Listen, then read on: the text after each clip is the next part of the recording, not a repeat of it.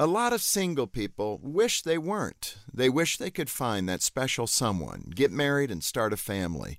If that describes you, the question is what should your life look like in the meantime as you wait for marriage?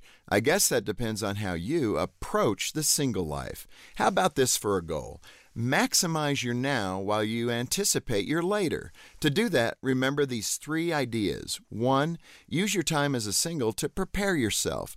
Do you want to marry a mature, wise person with good character? Then be a mature, wise person with good character. Second, remember that community is important. Singles shouldn't mean isolated. Plug into your local church or social group at work and stay connected to your family and friends. Great relationships don't just appear. You have to put in some work to cultivate them. And third, whatever you do, don't sit around and wait for life to begin.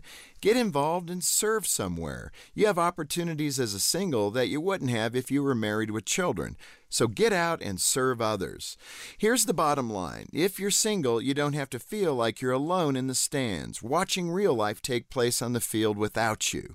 You can live a rich, full, and meaningful life while you wait for that certain someone to build a future with.